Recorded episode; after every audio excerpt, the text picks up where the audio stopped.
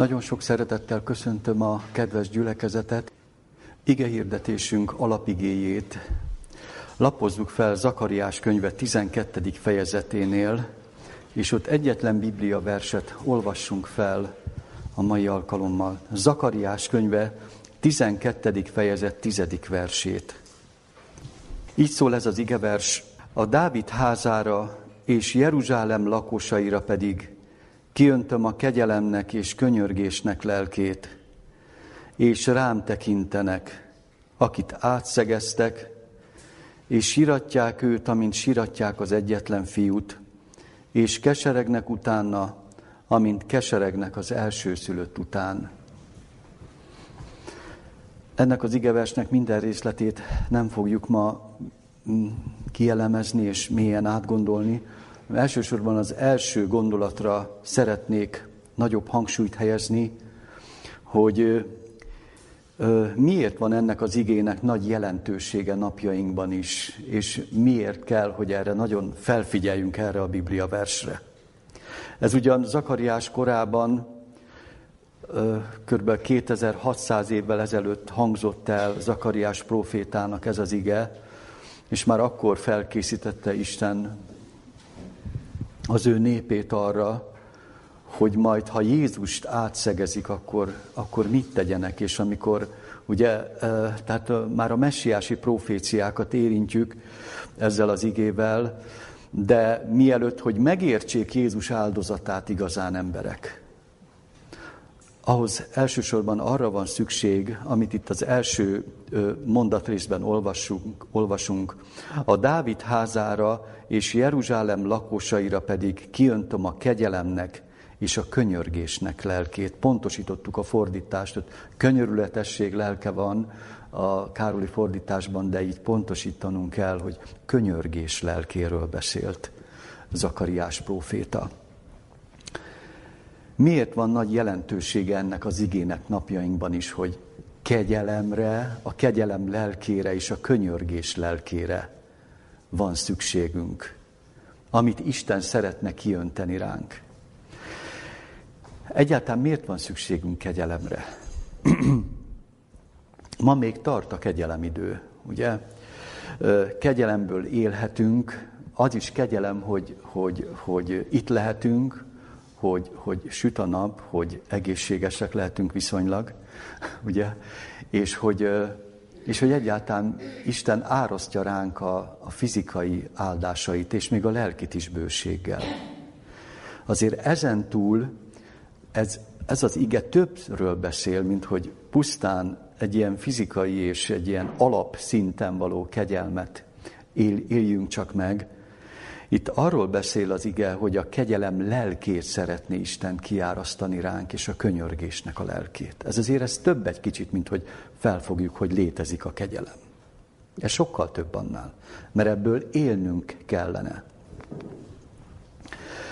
És el kell, hogy mondjuk, hogy sajnos a, az elmúlt időben, és többször inkább az ige hirdetéseinkben a nehézségekről beszéltünk. Vagy picit mondhatnám, hogy nem arról beszélünk, hogy még kegyelem tart a kegyelemidő, és hogy jobban éljük meg a kegyelmet, hanem arról, hogy majd mi lesz a kegyelemidő végén.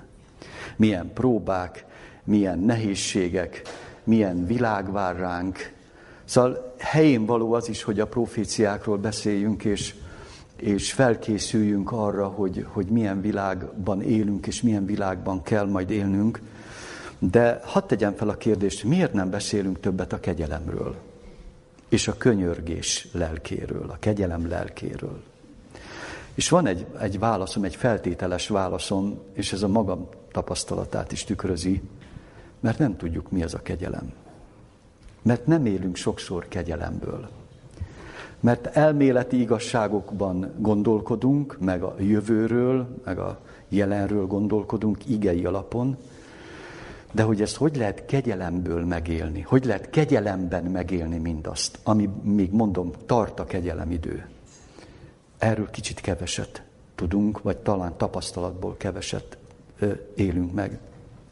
Ezért mondta Jézus Nikodémusnak, mikor azt mondta Nikodémusnak, hogy Jézus azon a bizonyos éjszakán, hogy, hogy, hogy szükség néktek újonnan születnetek, és ahogy a cél fúj, úgy, úgy lehet ezt megélni, és akkor megkérdezte a végén ott a Nikodémus, de mi módon lehetségesek ezek? Mi módon lehetséges lélekből élni, meg születni? És Jézus csak ennyit mondott, mindenki csak arról beszél, amit tud, és arról tesz bizonyságot. Ha földiekről szóltam, és nem hisztek nékem, miképpen hisztek majd, ha mennyeiekről szólok. Vagyis visszakanyarodva egy kicsit, Nikodémus, hiába beszélnék neked, te azt arról beszélsz, amit tudsz. Amit nem élsz meg, arról nem tudsz beszélni. És hogy ne legyünk ilyenek, mint Nikodémus. És még szeretnék hozzáfűzni ahhoz még bevezető gondolatként, hogy miért kell a kegyelemről most nagyon komolyan nem csak beszélnünk, hanem miért kell azt elnyernünk, és abból élnünk. Hiszen mit jelent a hitéletünk és az üdvösségünk szempontjából az, hogy kegyelemből élünk-e vagy nem? Hát mindent. Mondhatni majdnem, hogy mindent. Így szól Efézusi levél második fejezet 8.-9. vers, hogy kicsit lerövidítve idézem, mert kegyelemből üdvözültök, ugye úgy van a Károliban, hogy kegyelemből tartattatok meg, de kegyelemből van az üdvösségetek, így is fordíthatnánk, hitáltal, és ez nem tőletek van, Isten ajándéka ez, nem cselekedetekből, hogy senkinek érkedjék. Szóval röviden úgy fogalmazhatnánk meg, hogy, hogy ha kegyelemből üdvözülünk, akkor ez nem azt jelenti persze, hogy akkor majd Isten kegyelmes lesz, éljünk, ahogy tudunk, mert majd, majd úgy is üdvözülünk, hogyha nem tudunk úgy élni, ahogy szeretnénk, meg a, ami a, a mennybe való bejutásunknak a, a, a, a feltétele. De szeretnék hangsúlyt helyezni arra, hogy a kegyelem mit tud munkálni bennünk. Így mondja a következő igevers, a római levél 6, harmadik fejezet 20. és 24. verse közötti rész rövid összefoglalása. Megigazulván ingyen az ő kegyelméből a Krisztus Jézusban való váltság által. A kegyelem tehát igazzá tud tenni. Nem úgy van a kegyelem, hogy hát a bűnök takarója lesz. Nem úgy van a kegyelem, hogy csak élünk tovább kegyelemből abban a rossz életben, azokban a rossz szokásainkban, amiben eddig is éltünk, hanem a kegyelem győzelemhez segít. Kegyelemből megigazulhatunk hitáltal, a Krisztus Jézusban való váltság által, ingyen. Aztán a kegyelem nem egy tétlen, passzív élet, hogy hát mindegy, hogy mi van, én kegyelemből élek, nem csinálok semmit, hanem a kegyelem erőt ad a jó cselekvéshez. A kegyelem ad igazán erőt a jónak a megcselekvéséhez, anélkül sajnos cselekedhetünk, csak nem biztos, hogy jót fogunk tenni. És harmadik dolog még, amiért a kegyelemre nagy szükségünk van, hogy a kegyelem nem a próbáktól szabadít meg, vagy nem a próbáktól mentesít bennünket és kimél meg, hanem erőt ad azok zúgolódás nélküli elviseléséhez. A kegyelem. És ugye milyen nagy szükségünk van a mai nap is, hogy az a, még hát a mi időnkben, hogy az a sok próba, ami, amit átélünk, és amit naponta tapasztalunk ebben a világban, azt, azt hittel és zúgolódás, panaszkodás és kesergés nélkül tudjuk megélni. És nem, nem a jó Istent okolni azért, hogy próbáink és szenvedéseink vannak. Tehát a kegyelem, mint egy segít az életet boldogan élni, fogalmazhatnánk így. És bűn, bűn felett győzelmet aratni. Aztán még miért van szükségünk a kegyelemre, különösen a végidő népének, az advent népnek, nem akarom ezt a sok igét felsorolni, de egyet szeretnék, egy, egy idézetet felidézni, amit Ellen White-nál olvashatunk az egyik 1904-es levelében. Ha Isten népe véghez vitte volna az ő célját, a kegyelem üzenetének hirdetése által, akkor Krisztus már eljött volna a földre, és a szentek beléptek volna Isten városába ha kegyelem üzenetét elvittük volna már a világra, a föld minden részére, Jézus már eljöhetett volna. De miért van szükség ma a kegyelem üzenetének a hirdetésére különösen?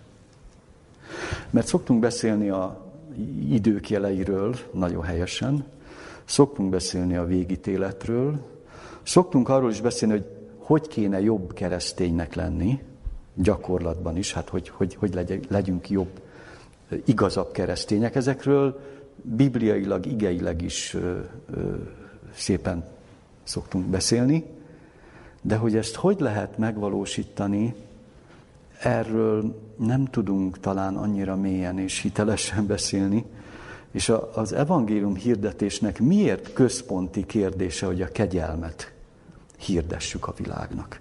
Egyébként a vőlegényre várakozókról is azt írja Ellen White, hogy a vőlegényre várakozók hirdessék az embereknek imhol istenetek, az irgalmat hordozó utolsó fénysugár a világnak kegyelmet hirdető utolsó üzenet Isten jellemének, a szeretetnek a megláttatása. Krisztus példázatai utolsó fejezet. Utolsó fénysugár Isten szeretetének a megláttatása a világnak. Kegyelem nélkül lehet ezt? Kegyelmi üzenetet hirdetni Isten szeretetének a megláttatására? És azt gondolom, hogy azért értékelődne fel most a kegyelem hirdetése, mert egy olyan kegyetlen világban élünk, kegyetlen, egy kicsit egyre kegyetlenebb. Ugye Máti 24.12-ben Jézus is mondta, hogy a gonoszság megsokasodik, és a szeretet sokakban meghidegül. Ezt érezzük, nem?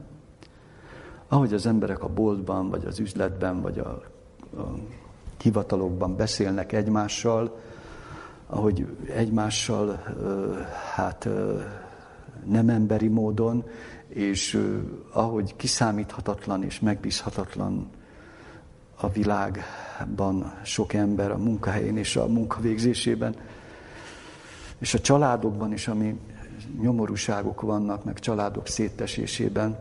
Szóval egyre több a mentális és a beteg ember. Egyre több a lelkileg súlyosan beteg ember. Nem csak a post-covid miatt, nem csak a járvány miatt. Ugye hallhatjuk a hírekben is, hogy a fiatalokat például hogy megviselte a karantén, hogy hónapokig nem lehettek iskolában, otthon egyedül. Hogy hallottam interjút erről, hogy, hogy a fiatalok nagy százalékát így lelkileg úgy, úgy szorongás és olyan némi depresszióval hát sújtotta ez a, depre, ez a Covid. De szerintem másokra is jellemző.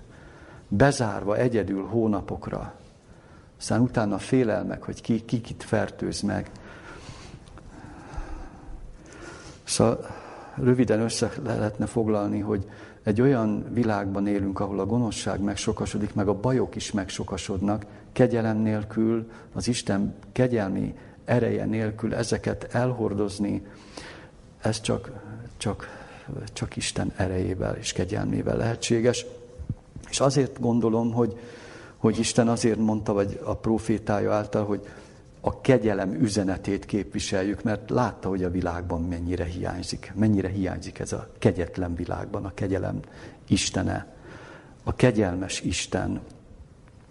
És a harmadik dologhoz tartozik még, hogy a kegyelem idő vége felé haladunk, ugye?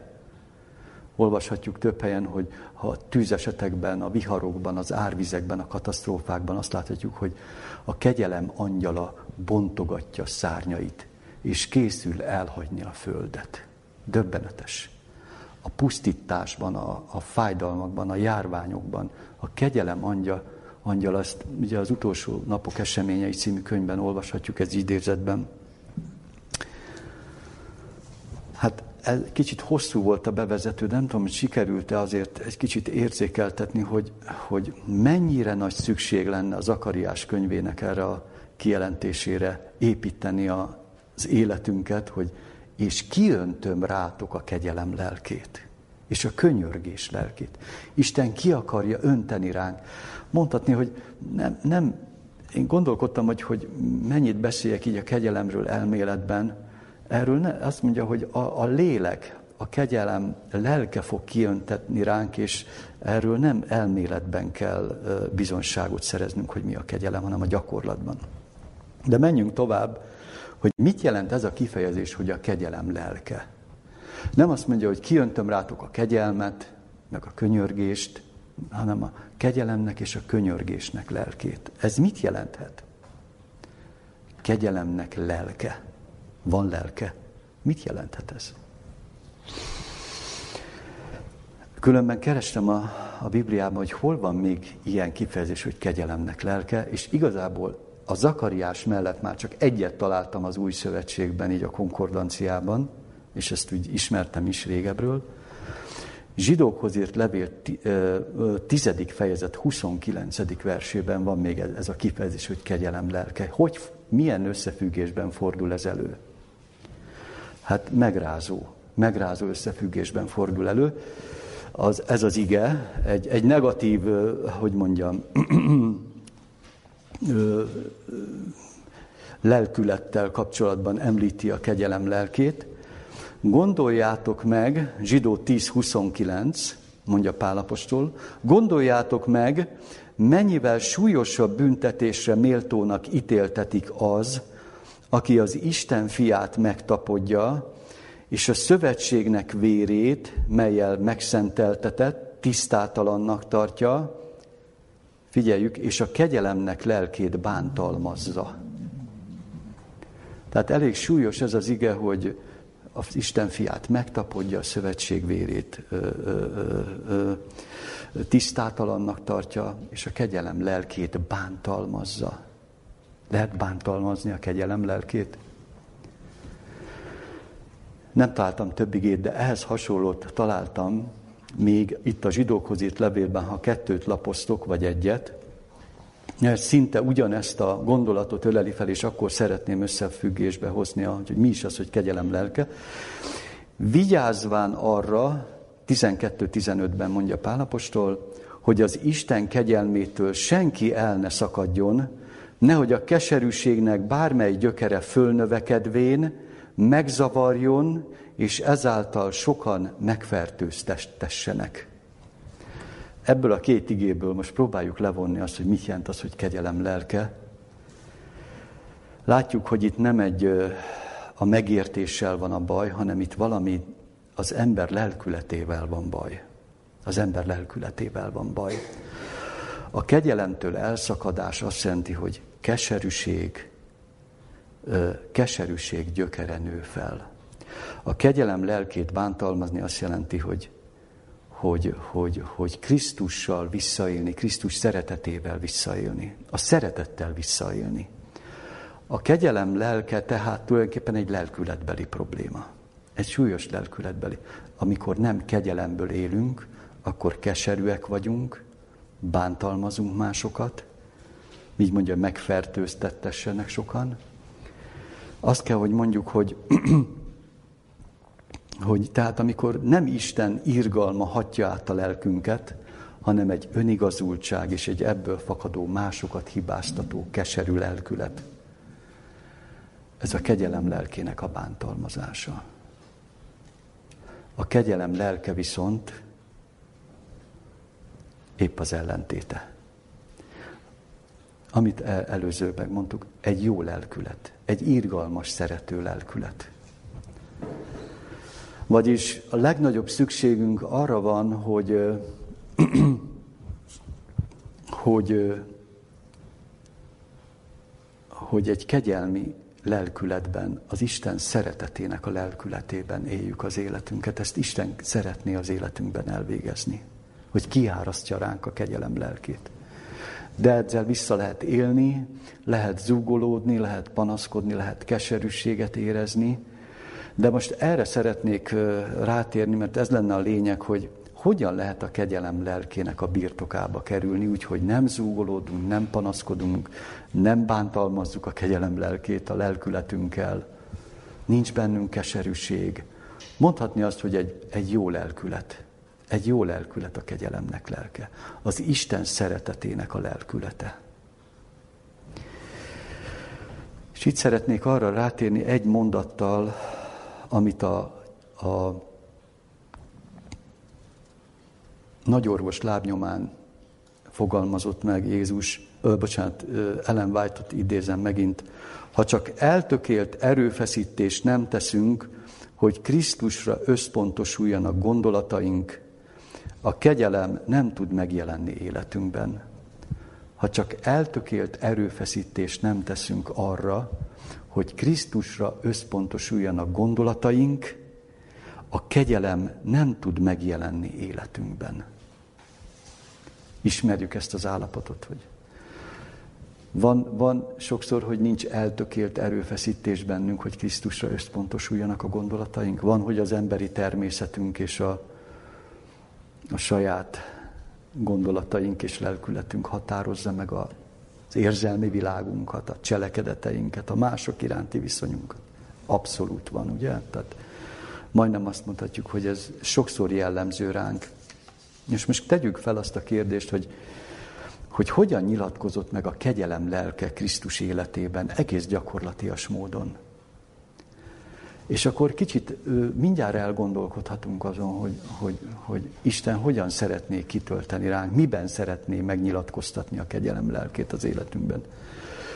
Itt csak három dolgot szeretnék Krisztusról. A kegyelem lelke nyilatkozott meg Jézusnak a három és fél éves szolgálata idején. Ugye hát ez, ez nem is kérdés. Hiszen amikor fellépett, azt mondta, hogy, hogy az Úrnak kedves esztendejét jöttem hirdetni, és nem az igazságszolgáltatás napját. Ugye ezt nem is említette ott a, a zsinagógában.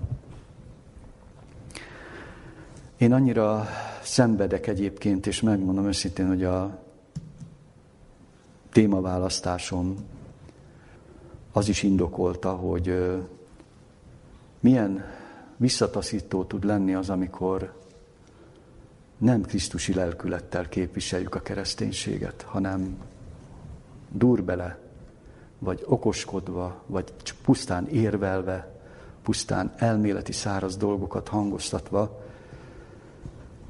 attól meg szokott fájdulni a fejem, sajnos, mondom őszintén. És ezért, ezért a témaválasztásom, hogy a kegyelemből hogy lehet élni.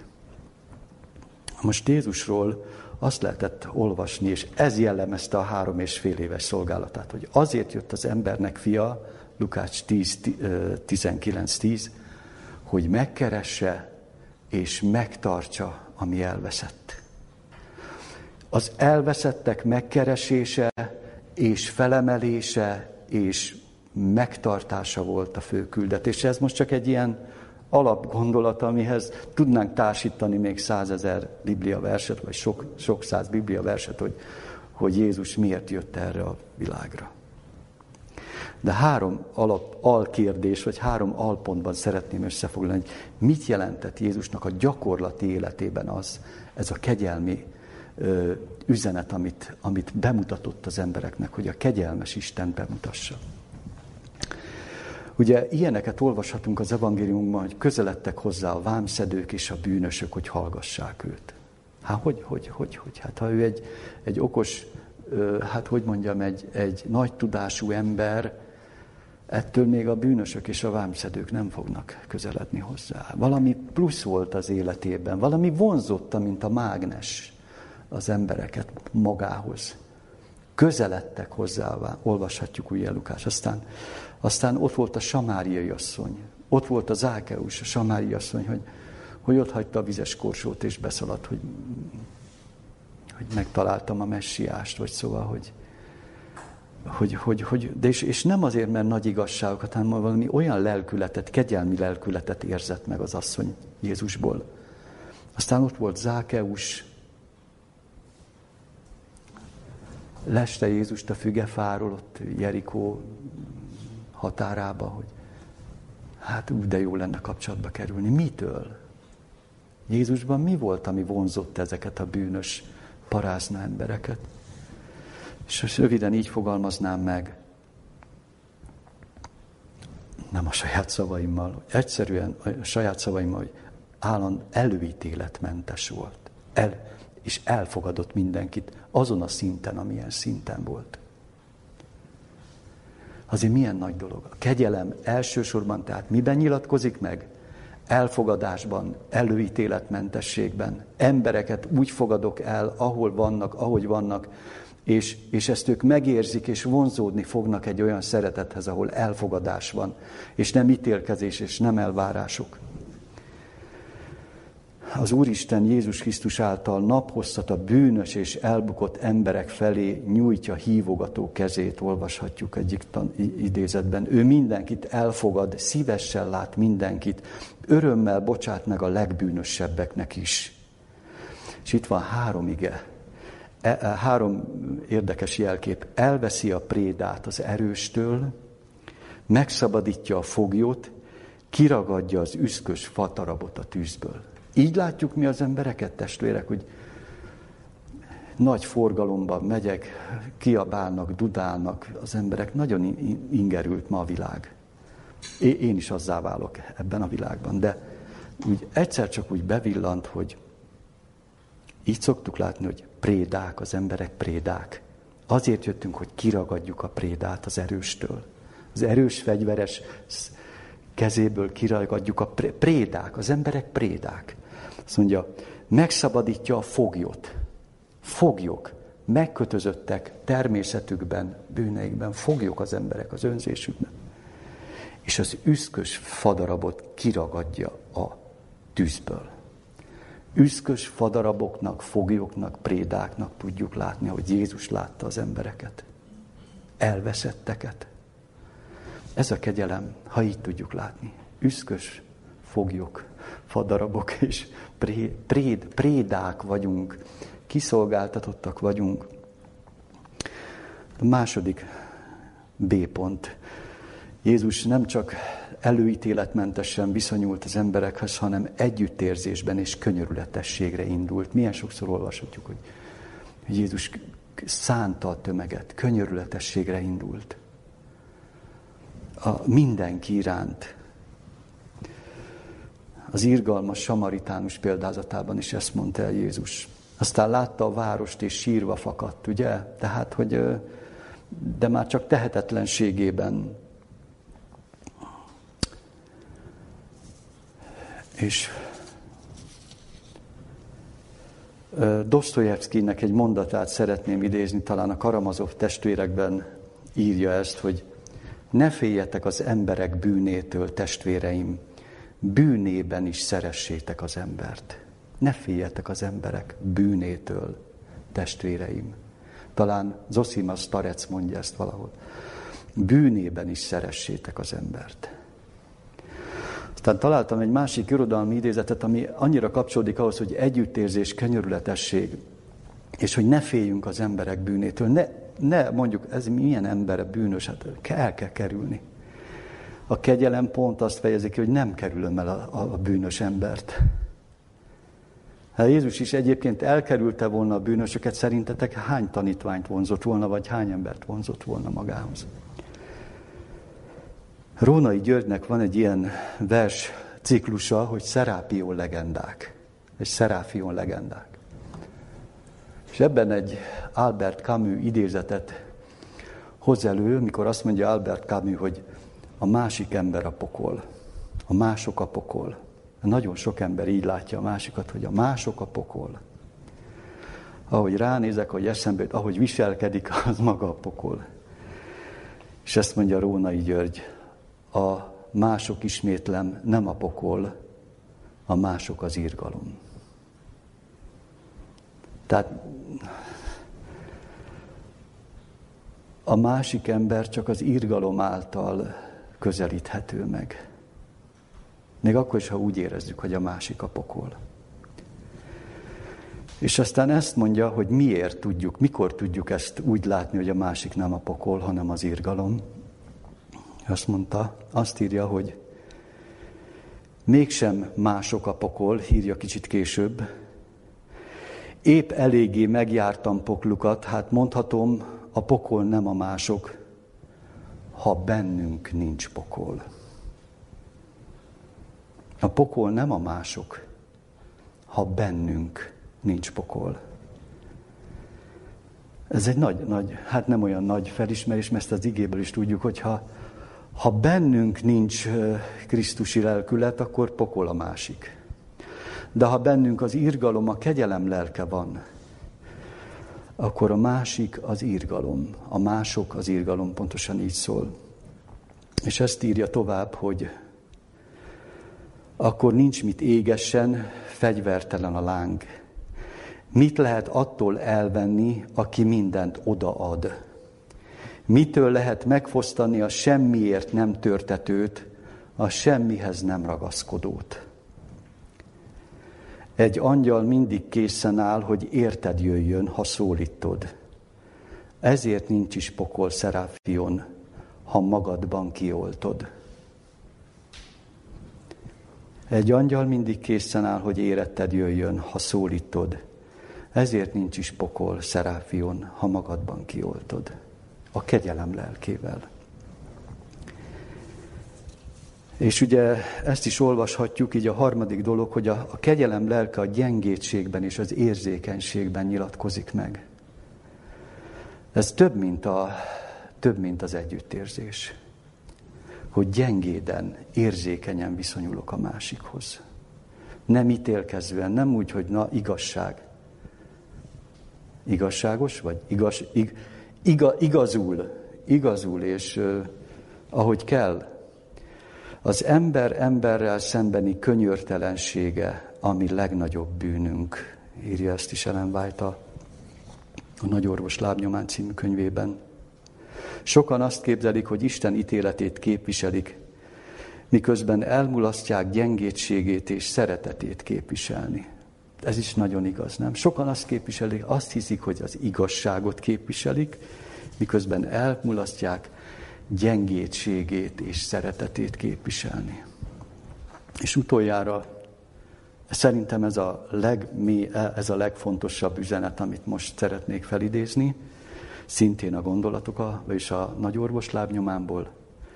Nem számít, mennyire helyes az okvejtésed, és hogy mennyire igaz az, amit mondasz.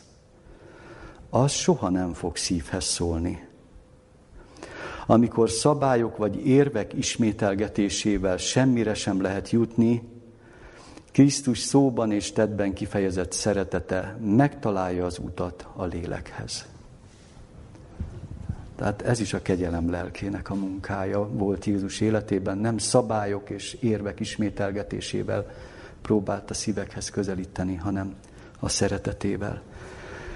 És, és utoljára tegyük fel azt a kérdést, és talán ez a legsúlyosabb kérdés, hogy hogyan nyerhetjük el mi magunk is ennek a kegyelemnek a lelkületét, mert hogyha csak úgy szemléljük Jézust, már az is csodálatos dolog. Ugye, a, hogy, hogy idéztem az egyik idézetet a kezdet-kezdetén, hogyha nem teszünk határozott több erőfeszítést arra, hogy Krisztusra irányuljanak a gondolataink, akkor nem lehetünk birtokába a kegyelemnek. És nyilván, hogy nem arra Krisztusra kell elsősorban figyelnünk, aki ostort font és felborogatta a, a, a, a kufárok asztalait, meg nem, nem elsősorban arra, aki a jajmondásokat elmondta a farizeusokra, mert az már hogy a vége felé volt, ugye, hogy meg, meg ott az Isten házának a féltő szeretete munkált Jézusban. Tehát hogyan nyerhetjük el a kegyelemnek ezt a lelkületét? Találtam egy igeverset, és talán ezzel kell kezdeni, hogy most nem, nem azzal kell kezdeni, hogy elkezdjük lapozgatni a Bibliát, meg az evangéliumokat, és akkor tanulmányokat olvasunk. Bocsánat, ez is jó, de nem egy tanulmánya a kegyelem lelkének a befogadása, hanem a következő. 131. Zsoltárt, hogyha fellapozzuk, az egy, talán az egyik legrövidebb Zsoltár a Zsoltárok sorában. Talán csak egy Zsoltár kevesebb, mikor csak egy vers van. Itt három vers van, és én az első két verszakot szeretném felidézni nektek, hogy mivel kezdjük a kegyelem lelkének a befogadását. 131. Zsoltár első két verse így szól. Uram, nem fuvalkodott fel az én szívem, szemeim sem láttak magasra, és nem jártam nagy dolgok után, erőmet haladó csoda dolgok után, és itt van a lényeg, sőt, lecsendesítém és elnémítám lelkemet, amilyen az elválasztott gyermek az anyjánál, mint az elválasztott gyermek, olyan bennem az én lelkem. Itt kezdődik a kegyelem lelke. Itt a második versben. Nem felfúval, nem nagy dolgokat akarok tenni, nem a szívemmel, nem magas dolgokra, szemeim nem láttak magasra, nem jártam nagy dolgok, erőmet meghalladó csoda. Mi, mivel kezdődik az, hogy a kegyelmet befogadjuk? Lecsendesítem és elnémítám a lelkemet. Lecsendesítem és elnémítám a lelkem, hogy én most befogadó állapotba szeretnék kerülni. Nem tenni vágyni, nem bizonyítani, hanem befogadni. De ez le kell csendesednünk. El kell némítanunk a lelkünket. A Szent István társulati Biblia fordítása következőképpen fordítja ezt a második verset. Megtanítottam hallgatni a lelkem. Megtanítottam hallgatni a lelkem, így békét szereztem neki megtanítani, hallgatni a lelkemet. Hallgatni. Miként a tanítványok. Ugye erről már szóltunk, hogy, hogy szeretünk mindig beszélni, mindig lármázni, mindig, mindig valami zakatol a fejünkben, a szívünkben, de meg kell tanítani, hallgatni a lelkünket, így békét szereztem néki, ez meg a szombatiskolánkhoz kapcsolódik, és mit jelent az, hogy mint az elválasztott, amilyen az elválasztott gyermek az anyjánál, mint az elválasztott gyermek, olyan bennem az én lelkem. Igazából ezért lapoztam fel más bibliafordításokat, mert ezt nem nagyon értettem, hogy milyen az az elválasztott gyermek az anyjánál, és így fordítja ez a katolikus fordítás, mint anyja ölén a gyermek, mint a gyermek, úgy pihen bennem a lelkem. Nem tudom, hogy ez a Héber szöveget nem bogaráztam ki, hogy pontosan ez így fedi a valóságot, de így jobban érthetjük talán, hogy mint anyja ölén a gyermek, úgy pihen bennem a lelkem.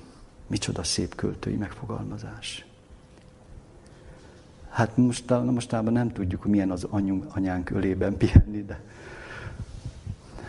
az édesanyják tudják, hogy milyen az, amikor egy, egy gyermek szopik pici korában, és aztán úgy elalél szopás közben, hogy el is alszik, olyan jól érzi ott magát.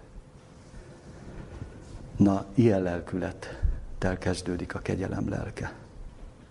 Mint anyja ölén a gyermek, mint a gyermek, úgy pihent bennem a lelkem, nem lázadozik. És megtanítottam hallgatni a lelkem, így békét szereztem neki. Megtanítottam a lelkemet hallgatni. Ezt meg kell tanítani a lelkünknek. Miképpen lehetséges ez? És itt van az igének talán a csúcspontja, amire már nem jut időnk, és reám tekintenek, hogyha megtanítottuk a lelkünket lecsendesíteni, akkor reám tekintenek, akit átszegeztek, és siratják őkt, vagyis magukat, ő miatta, amint siratják az egyszülött fiút. Siratják Jézust, meg siratják azt, hogy ők okozták Jézusnak ezt a halálát, hogy oda kellett szegezni a keresztre. Értjük? Tehát azért siratjuk magunkat, mert a bűneinket siratjuk, hogy mit okoztunk Jézusnak, hogy a keresztre kellett szegeződnie. Tehát ha rám, ha rám tekintenek, akkor szerintetek lehet ennél nagyobb kegyelmi befolyás, mint hogyha Krisztusra tekintünk. Ö,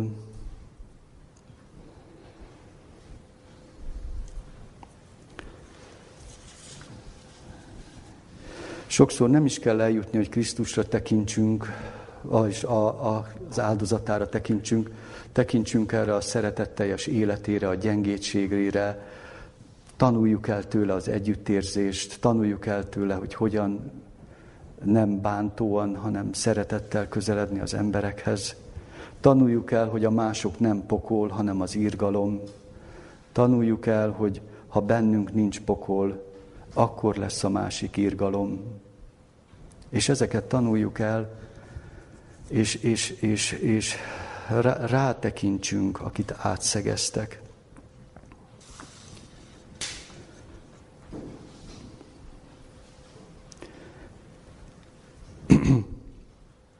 És befejezésül, igen, még a befejezés előtt egy gondolat, hogy hogy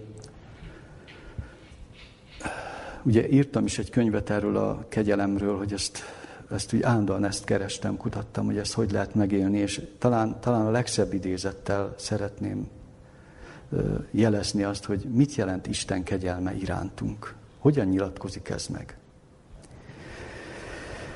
És ö, annyira meg, megragadt ez, hogy ö, most ezt elolvasnám, hogy Krisztus nem azért szeretett minket, mint ha mi már előbb szerettük volna őt, hanem mikor mi még bűnösök voltunk, Krisztus érettünk meghalt. És nem úgy bánik velünk, ahogy megérdemeljük. Szeretném, ha nem úgy bánik velünk Jézus soha, ahogy megérdemelnénk. Ha bár bűneink kárhoztatást érdemelnek, ő nem kárhoztat minket. Évről évre elviseli gyengeségünket, tudatlanságunkat, hálátlanságunkat és makadságunkat. Bár téveigünk és szívünk kemény, és szent igényét, igéjét elhanyagoljuk, ő mégis állandóan felénk nyújtja kezét. Ez az Isten képél bennünk? Így tekintünk Krisztusra? Évről érve elviseli gyengeségünket, tudatlanságunkat, hálátlanságunkat. Nem azért, hogy maradjunk ilyenek, de hogy ez a kegyelem. Azt mondja, és makadságunkat, makadságunkat is. Mennyire jellemző ez a makadság? Sokszor az emberre. Bár tévejgünk, szívünk kemény, ez is mennyire igaz. Bár tévejgünk, szívünk kemény. Szent igéjét elhanyagoljuk, és itt jön a mondat. Ő mégis állandóan felénk nyújtja kezét. Bár tévejgünk, szívünk kemény, és szent igéjét elhanyagoljuk, ő mégis mindig felénk, nyújt, állandóan felénk nyújtja kezét. Csak úgy leütjük a kezét. Nem, nem, nem kell lesz. Ugye, hogy bántalmazni a, a, a kegyelem lelkét az, amikor megtapodjuk Krisztus áldozatát, amikor az ő vérét tisztátalannak tartjuk, és a kegyelmet, az áldozatát nem értékeljük, akkor lecsapjuk Jézus kezét, hiába nyújtja felénk. És kedves gyülekezet, igazából ezért van szükségünk még a könyörgés lelkére. Mert nagyon összefügg. Ha felismerjük ezt a kegyelmi üzenetet, felismerjük Krisztus szeretetét, kegyelmét irántunk, felismerjük, hogy állandóan felénk nyújtja kezét. Bár téveigünk, a szívünk kemény és igét elhanyagoljuk, akkor, akkor úgy az ember úgy magába száll, és akkor elkezd azon imádkozni, hogy, hogy befogadóbb legyek. Befogadóbb legyek erre a kegyelemre. Hogy a szívem befogadó tisztább legyen, vagy érzé, érzékenyebb legyen arra, hogy, hogy, hogy, hogy, hogy, hogy, hogy Krisztus mennyire szeret engem. És mint anyja ölén a gyermek, mint a gyermek, úgy pihent bennem a lelkem. Ez ak- akkor, akkor ez a kegyelmi állapot megszületik. Pihen a lelkünk, és mint az anyja ölében, Krisztus szeretetében meg, meg lehet pihenni. Ez a kegyelmi állapot. Ez a kegyelem lelkének a, a, a gyakorlatban való meg, megvalósulása. És bár ezt egy helyen, egy csodálatos imával zártam le, nem általam, hanem egy Ellen White által elmondott imával, és úgy látom, hogy még ez belefér, hogy ezt az imát felidézzem, hogy a kegyelem és a könyörgés lelke hogyan, hogyan tud összekapcsolódni. A könyörgés lelke. Tehát a könyörgés lelke nyilatkozik meg ebben az imádságban. Ez nem egy ilyen átlagima, nem egy ilyen reggel gyorsan elmondok valamit, vagy este. Hanem a könyörgés lelkének vannak, hogy mondjam, olyan mélységei, ami, amit, amit mi is szoktunk imádkozni így, csak akkor már nem mi imádkozunk, hanem a lélek imádkozik bennünk. Piros könyv, a Szentlélek eljöre átok, július 31. A napi áhítatban olvasható ez, a, ez az imádság. Egy, valahol lehet, hogy egy generál konferencián hangzott el ez az imádság, így szól. Mennyei atyám, úgy jövök most hozzád, ahogy vagyok, szegényen, nélkülözve és benned bízva. Arra kérlek, hogy add meg nekem és ennek a népnek a kegyelmet, amely tökéletesíti a keresztény jellemet. Uram, meg fogod-e szánni ezt a népet? Világítson be fényet szívünk kamráiba és lelkünk templomába. Megváltom, te véredet adtad örökségedért váltságul, hogy győzőként léphessenek be Isten országába, ahonnan sohasem kell kijönniük. Áld meg azokat, akik jelezték vágyukat, hogy neked akarnak szolgálni, áraszt királyuk lelkedet. Ugye milyen szép ö, 1908-ban elhangzott imádság. Arra kérlek, mennyei atyám, áradjon ki lelked erre a népre. Tedd nyilvánvalóvá megváltó szándékodat, érints szívüket, és tedd nagyon szelidé őket. Szent lelked által lágyítsd meg őket, és segíts nekik észrevenni a munkát, melyet el kell végezniük szomszédaikért és körülöttük szenvedő lelkekért. Ó, ébrezd rá őket felelősségükre, bár megmosnák jellemruháikat, és megfehérítenék azt a bárány vérében, áttölelede őket kegyelmet karjaival. Kérleld őket szent lelket indításai által, hogy próbálják meg kiárasztani fényüket azokra, akik még nem ismerik az igazságot. Tedd rendbe egyházadat, ó Uram, hogy munkálkodjanak a lelkekért. És utolsó bekezdés, megváltom, nyilatkoztast ki magad ennek a népnek. Fejezd ki irántuk való szeretetedet, ó, tedd meg ezt, Tartsd meg népedet, hogy sátán ne kényszerítse rájuk akaratát és útjait. Segíts nekik, hogy áttörjenek minden ellenálláson, és végül Isten városában letehessék koronáikat Jézus lábai elé, akinek nevét minden dicsőség megilleti. Amen. Ugye milyen Szentlélektől ihletett imádság. Kívánom, hogy, hogy gondoljuk végig ezt, hogy ezt az igét, hogy mennyire nagy szükségünk lenne erre a lelkületre. Dávid házára és Jeruzsálem lakosaira pedig kiöntöm a kegyelemnek és könyörgésnek lelkét. És rám tekintenek, akit átszegeztek, és siratják őt, amint siratják az egyetlen fiút, és keseregnek utána, amint keseregnek az első szülött után. Gyakorlatilag késői esőt hozhatná el számunkra ez a lelkület, a kegyelemnek és a könyörgésnek lelke. Kívánom ezt mindannyiunk számára. Amen. Mennyei atyánk, szerető Istenünk, köszönjük, hogy ilyen hatalmas ígéretet fogalmaztál meg már jó pár száz évvel ezelőtt, és az őskeresztény korban, a korai eső idején ez már egyszer megvalósulhatott, a kegyelemnek lelke, és a könyörgésnek lelke kiáradt a te népedre, a te új szövetségi egyházadra. És sajnos azóta múltak el évszázadok, évezredek, és az emberi világ is, és mi magunk is annyira kiszáradtunk enélkül a eső nélkül, a korai eső után a késői esőre vágyunk, Istenünk, hogy kiárazd ránk a kegyelemnek és a könyörgésnek lelkét. Köszönjük, hogy megértetted, hogy Jézusban mindig ez a kegyelem lelke volt, a könyörgés lelkével párosulva, földi szolgálata idején is bemutatta, hogy milyen így a kegyelem, kegyelmet kiárasztani emberek felé. Köszönjük, hogy a gyöngétség, a szeretet, az együttérzés, a, az írgalom, az előítéletmentesség és az elfogadásban nyilatkozott meg ez a kegyelem, nem az igazságosságban és a száraz érvekben közeledett Jézus az emberekhez, bár szükség volt arra is, tudjuk jól.